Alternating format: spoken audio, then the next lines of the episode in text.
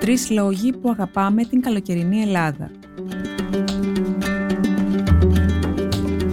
Ένα άρθρο του Μεσχέ Υλό για το Lifo.gr. Εκφώνηση Μαρία Δροκοπούλου. Για να μην χάνετε κανένα επεισόδιο της σειράς ηχητικά άρθρα, ακολουθήστε μας στο Spotify, στα Apple και Google Podcast. Είναι τα podcast της Lifo.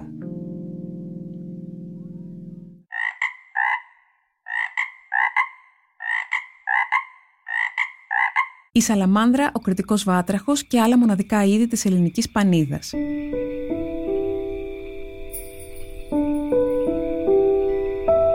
Για τους παρατηρητές και τους μελετητές της χερσαίας πανίδας, η Ελλάδα είναι ένας παράδεισος. Είναι η πέμπτη πιο πλούσια χώρα της Ευρώπης σε είδη αμφίβιων, με είκοσι δύο είδη καταγεγραμμένα, τα δέκα από τα οποία είναι βάτραχοι, τα πέντε φρύνοι, τα τρία σαλαμάνδρες και τα τέσσερα τρίτονες. Η Μακεδονία, η Ήπειρος και η Θράκη είναι οι περιοχές με τα περισσότερα είδη στην Ελλάδα, ενώ τα λιγότερα καταγράφονται στην Κρήτη και τις Κυκλάδες.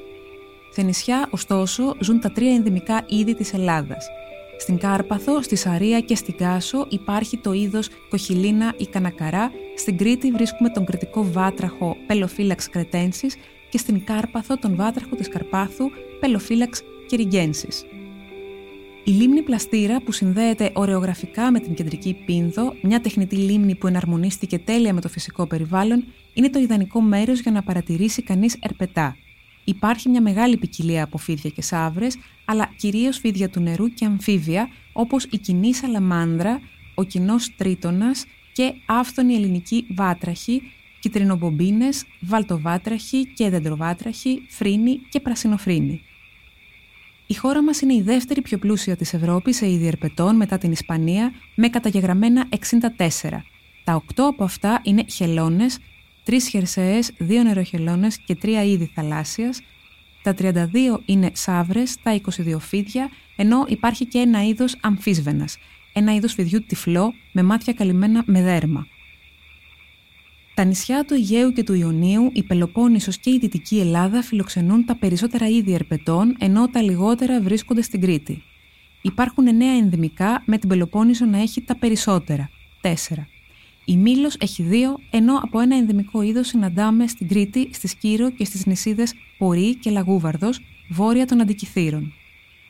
Ο αφρικανικός καμελέοντας της Πύλου, που ζει στην περιοχή της λιμνοθάλασσας της Γιάλοβας, είναι ένα πολύ σπάνιο και προστατευόμενο είδος ερπετού, το οποίο ήρθε στην περιοχή την εποχή της Ρωμαϊκής Αυτοκρατορίας.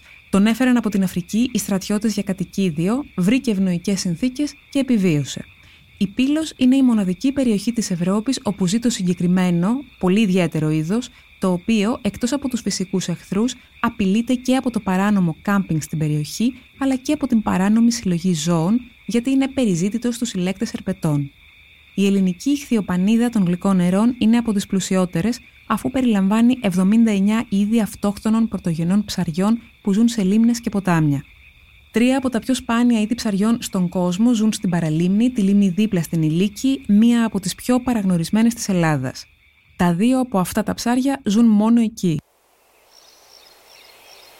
Καλοκαίρι σε βουνά και φαράγγια για όσους δεν αντέχουν τη ζέστη και τον θόρυβο των νησιών.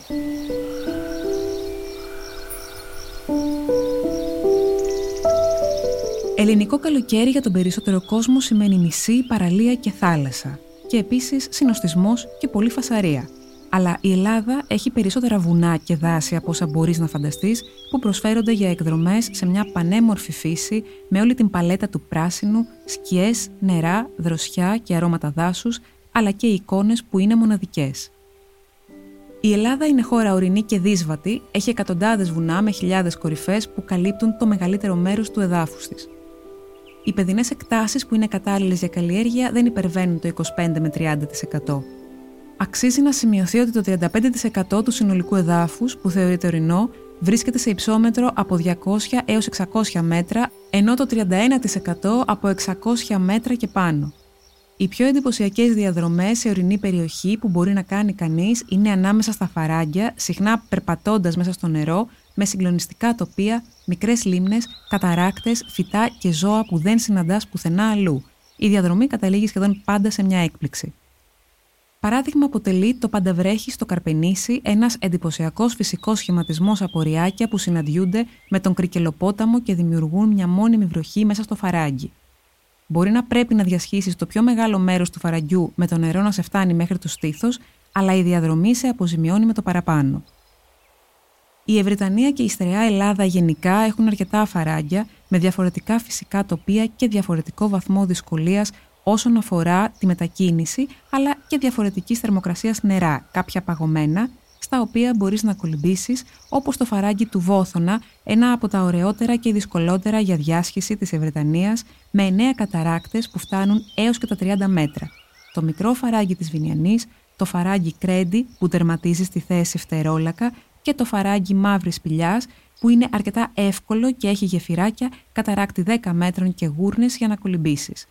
Ο νομός Φθιώτιδας έχει δεκαπέντε φαράγγια, με το φαράγγι Μεγαρέμα να ξεχωρίζει, τσουλήθρες και λίμνη για βουτιές. Στην Πελοπόννησο τα φαράγγια του Πάρνονα είναι μια αξέχαστη εμπειρία. Από το γραφικό χωριό της Σίτενας ξεκινάει το φαράγγι του Λούλουγκα, που δημιουργείται από τη συγκέντρωση των νερών του ποταμού Βρασιάτη και θεωρείται από τα εντυπωσιακότερα στην Ελλάδα. Η διαδρομή είναι απολαυστική, με μικρές λίμνες και καταράκτες ανάμεσα στην οργιώδη βλάστηση, εντυπωσιακές πηλιές όπως αυτή του Καραχάλιο και του Καλλιοτζή και έναν τεράστιο καταράκτη, τα νερά του οποίου πέφτουν από ύψους τριάντα με σαράντα μέτρων. Το φαράγγι Λούλουγκα ενώνεται στη συνέχεια με το φαράγγι της Κουτουπούς, κοντά στην Καστάνιτσα, και έπειτα συναντά τα φαράγγια της Μαζιάς, κοντά στον Πραστό και των Σπυλακίων, για να καταλήξει στο φαράγγι της Ζαρμπάνιτσας.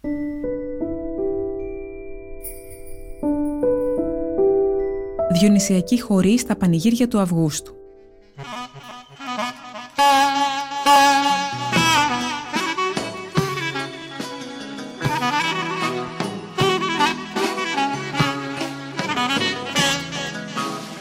Άιντε πως το τρί, η βλάχα μου Μάρη, άιντε πως το τρίβουν το πιπερί.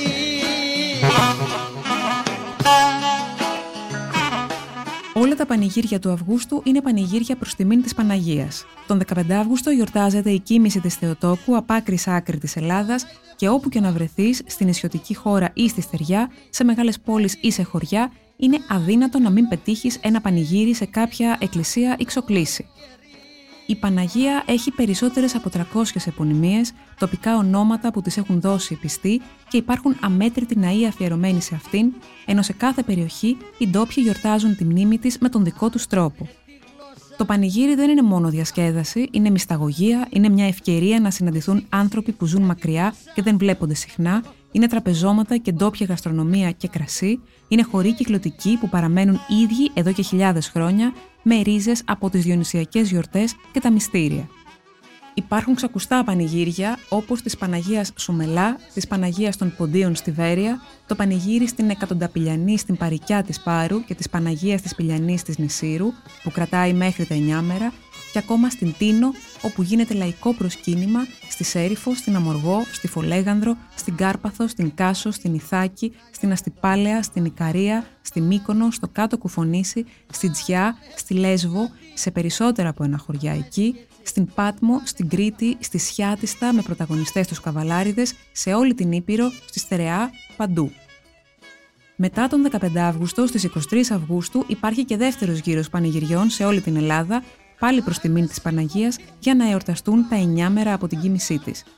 Είναι εκατοντάδες τα πανηγύρια του Αυγούστου, παραδοσιακά ή μεταλλαγμένα, με δημοτικές και λαϊκές ορχήστρες, αλλά και διασημότητες της πίστας, παλιές και νέες, με χορούς ομαδικούς ή με σειρά, με τοπικές σπεσιαλιτέ και κρασί ή με σουβλάκια και μπύρες ή ουίσκι. Μόνο η Στερεά Ελλάδα έχει πάνω από σαράντα πανηγύρια τον Αύγουστο σε μονές και μοναστήρια. Μπορεί να έχουν εξυγχρονιστεί και να μην έχουν διατηρήσει όλα τον παραδοσιακό χαρακτήρα τους, αλλά παντού θα βρεις την πανάρχια διονυσιακή ατμόσφαιρα, ακόμα και στη διασκευή του Μαντάμ, και είναι μια ευκαιρία για ξεφάντωμα και γλέντι μέχρι πρωίας. Ήταν ένα άρθρο του M. Hulot για το Lifo.gr. Για να μην χάνετε κανένα επεισόδιο της σειράς ηχητικά άρθρα, ακολουθήστε μας στο Spotify, στα Apple και Google Podcast. Ηχοληψία, επεξεργασία και επιμέλεια, Γιώργος Ντακοβάνος και Μερόπη Κοκκίνη. Ήταν μια παραγωγή της Lifo. Είναι τα podcast της Lifo.